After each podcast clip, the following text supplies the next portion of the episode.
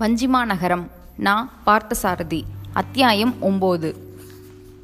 உடனிருந்த வீரன் சுட்டிக்காட்டிய திசையில் பார்த்த குமரன் நம்பி திடுக்கிட்டான். கடம்பர்கள் இன்ன இடத்தில் இவ்வளவு கப்பல்களோடு முற்றுகையிட்டிருக்கிறார்கள் என்பதாக முந்திய தினங்களில் நேரில் கண்டறிந்து உறுதி செய்த திட்டமெல்லாம் பொய்யாகும்படி அவர்கள் வேறொரு திசையில் முன்னேறி நகரத்தை ஒட்டிய கடற்பகுதிக்கு சென்றிருப்பது தெரிய வந்தது எதிர்பாராத விதமாக கவனத்துக்கு கொண்டு வரப்பட்ட இந்த உண்மை அதிர்ச்சியை அளிப்பதாயிருந்தது. தன்னுடைய முன்னேற்பாடும் திட்டங்களும் இப்போது காலம் கடந்தவையாயும் பயனற்றவையாயும் ஆகிவிட்டதை அவன் உணர்ந்தான். சுற்றியிருந்த அனைவர் முகத்திலும் கலவரம் தெரிவதையும் கலக்கம் படர்வதையும் அவன் உணர்ந்தான். இரவு முழுவதும் கண் விழித்து நுணுக்கமாகவும் அரச தந்திரத்தோடும் செய்த ஏற்பாடுகள் எல்லாம் வீணாகிவிட்டன என்றெண்ணும்போது வேதனையாய் இருந்தது. கடற்கொள்ளைக்காரர்களுடைய முற்றுகையை தகர்த்து தன் ஆருயிர் காதலியும் கொடுங்கலூர் ரத்தின வணிகர் மகளுமாகிய அமுதவல்லியை சிறைமீட்டு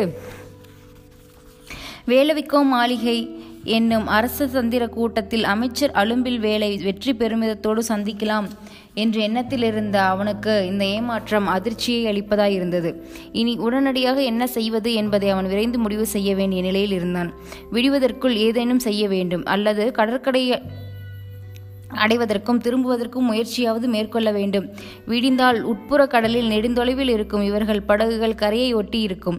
கடம்பர்களுக்கு மிகவும் தெளிவாக தென்படலாம். அதனால் அவர்களே இவர்களை கரையடைய விடாமல் வரிமறிக்கவும் நேரிடலாம். என்ன செய்வது?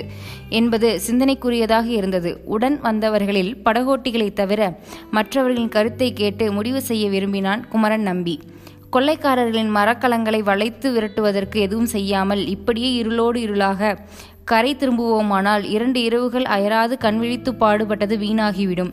மறுபடியும் நாளை நாம் திட்டமிடுவதற்குள் எது எது எப்படி எப்படி இருக்குமோ இப்போதே நாம் முற்றிலும் எதிர்பாராத விதத்தில் கடம்பர்கள் மாகோதை கரையை நெருங்கிய முறையில் தங்கள் முற்றுகையை மாற்றிக்கொண்டார்கள் ஆகவே வந்தது வந்துவிட்டோம். முடிந்தது செய்ய முயன்று பார்க்கலாமா? உங்கள் கருத்து என்ன? இதில் எந்த அளவு நீங்கள் என்னோடு ஒத்துழைக்க திட்டமிருக்கிறீர்கள் என்று அவர்களை நன்கு உணர்வதற்காக வினாவினான் குமரன் நம்பி. படைத்தலைவர் எப்படி கட்டளையிடுகிறாரோ அப்படி செய்ய சித்தமாயிருக்கிறோம் என்றார்கள் அவர்கள். உடனே எல்லோருமாக சேர்ந்து விரைந்த முடிவு ஒன்றிற்கு வந்தனர்.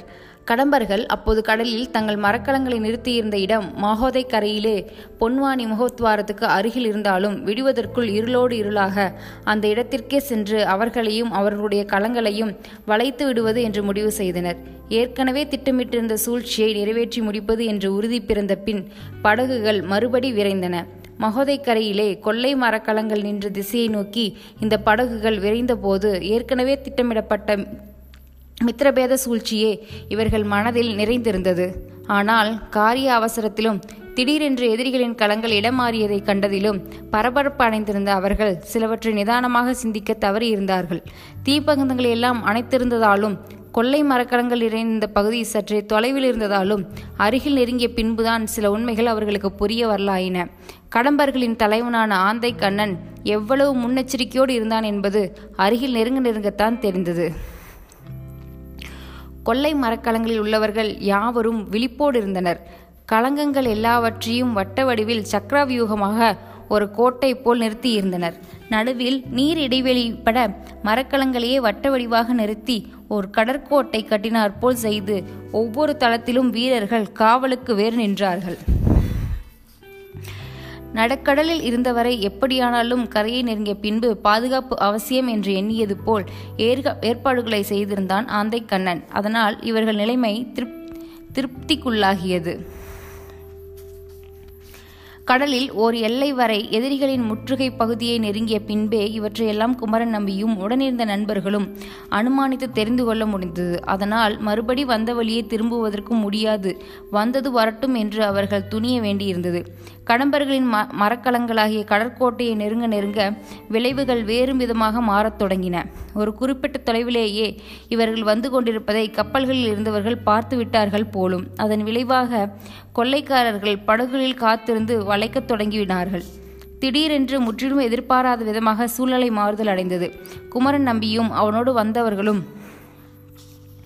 கடம்பர்களின் மரக்கலங்களை வளைப்பதற்கு பதில் அவர்களுடைய சிறு படகுகளை ஆயத்தமாக காத்திருந்த கடம்பர்கள் தங்கள் படகுகள் மூலம் வளைத்து பிடித்தனர். குமரன் நம்பியும் நண்பர்களும் எப்படி தப்புவதென்று யோசிப்பதற்கு கூட வாய்ப்பில்லாத நெருக்கத்தில் திடீரென்று கடம்பர்களிடம் சிக்கினார்கள். குமரன் நம்பி முதலியவர்களுடைய கரங்கள் முறுக்கேறிய தாளங்கயிற்றுகளால் பிணிக்கப்பட்டன. அவர்கள் ஏறி வந்த படகுகளும் கடம்பர்களால் கைப்பற்றி கொள்ளப்பெற்று அவர்களுடைய மிகப்பெரிய மரக்கலங்களோடு பிணைத்து மிதக்க விடப்பட்டன. குமரன் நம்பியும் அவனோடு சிறைப்பிடிக்கப்பட்டவர்களும் ஆந்தைகணனின் கப்பல் தளத்திலே கொண்டு போய் நிறுத்தப்பட்டார்கள். வாயில் கல் நாற்றமும் உருண்டு உருண்டு விழிக்கும் குரூரமான ஆனந்த கண் ஆந்தை கண்களோடு கூடிய முகமும் பூதகரமான உயர்ந்த தோற்றமாக அந்த கொள்ளைக்காரர் தலைவன் அவர்களுக்கு தோற்றம் அளித்தான். அவனை கண்டபோது கயிறுகளால் பிணைக்கப்பட்டிருந்தவர்கள் நெஞ்சு திக் திக் என்று அடித்து கொண்டது. அவனோ பாதி கிறங்கிய விழிகளுடன் தளத்தில் வந்து நின்று ஏதோ புழுப்பூச்சிகளை பார்ப்பது போல் அவர்களை பார்க்கலானான். யாரையுமே கருணை நோக்கோடு பார்க்க இயலாதபடி பிறவி இயல்பிலேயே கொடூரமான அந்த கண்களை படைத்திருக்க வேண்டும். கடவுள்.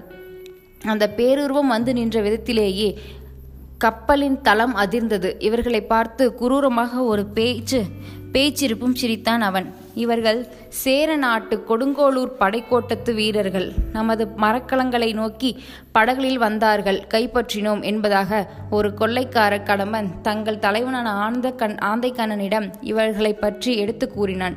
தெரிகிறது தெரிகிறது. இன்றுள்ள சூழ்நிலையில் இவ்வளவு குறைந்த தொகையுள்ள வீரர்கள் சேர நாட்டிலிருந்துதான் வந்திருக்க முடியும் என்று நன்றாக தெரிகிறது.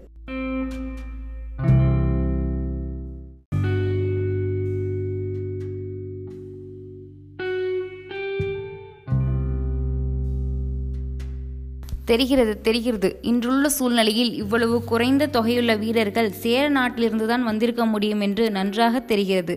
பாவம் சேர நாட்டு படை முழுவதும் வடதிசை படையெடுப்பிற்கு சென்றிருக்கிறது போல் தோன்றுகிறது. நாம் கொடுத்து வைத்தவர்கள் இந்த வேலை நமக்குத்தான் நன்மையாகவும் சாதகமாகவும் வாய்த்திருக்கிறது.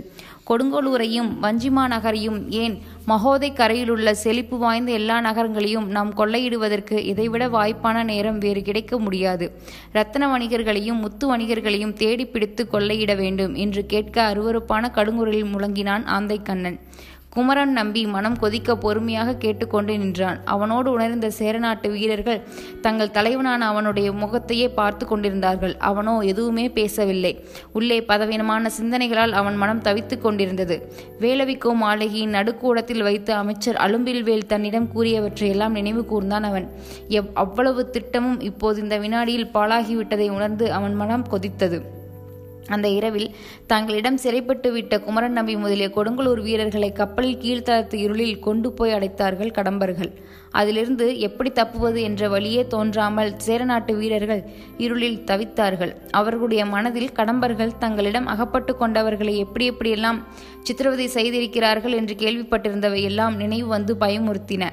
குமரனுடைய உள்ளத்திலே எவ்வளவோ கவலைகள் இருந்தாலும் ஒரு சிறு நம்பிக்கையும் மின்னி மின்னி மறைந்தது. கொடுங்கலூர் ரத்ன வணிகர் மகள் அமுதவல்லி கடம்பர்களால் சிறைப்படுத்தப்பட்டிருந்தால் இதே மரக்களத்திலோ அல்லது இங்குள்ள வேறு மரக்களத்திலேயோ தேடி இருப்பிடம் அறிய முயலலாம் என்பதுதான் அந்த நம்பிக்கையாய் இருந்தது மறுநாள் பொழுது புலர்ந்ததும் அவர்கள் மறுபடி கப்பலின் தளத்திற்கு ஆந்தை கண்ணனுக்கு முன்பு கொண்டு போய் நிறுத்தப்பட்டார்கள்.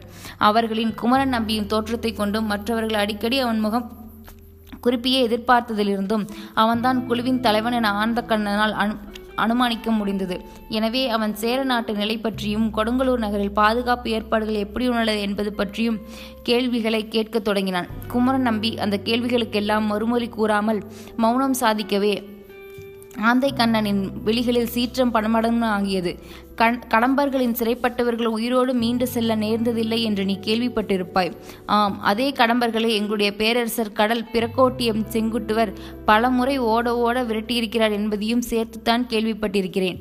இருக்கலாம் இளைஞனே ஆனால் அதற்கெல்லாம் சேர்த்து பழிவாங்குவதற்குத்தான் இப்போதும் சமயம் பார்த்து வந்து இந்த மகோதை கரையை முற்றுகையிட்டிருக்கிறோம் என்பதை மறந்துவிடாதே.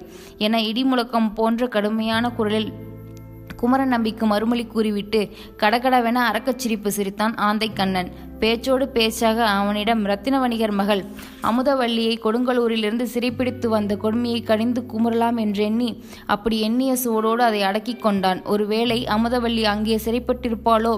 ஒரு தான் குமுறுவது காரணமாகவே ஆந்தை கண்ணன் அவளை தன்னோடு சேர்த்து அவளை கொடுமைப்படுத்த கூடுமோ என அஞ்சி அந்த எண்ணத்தை குமரன் நம்பி கைவிட்டான்.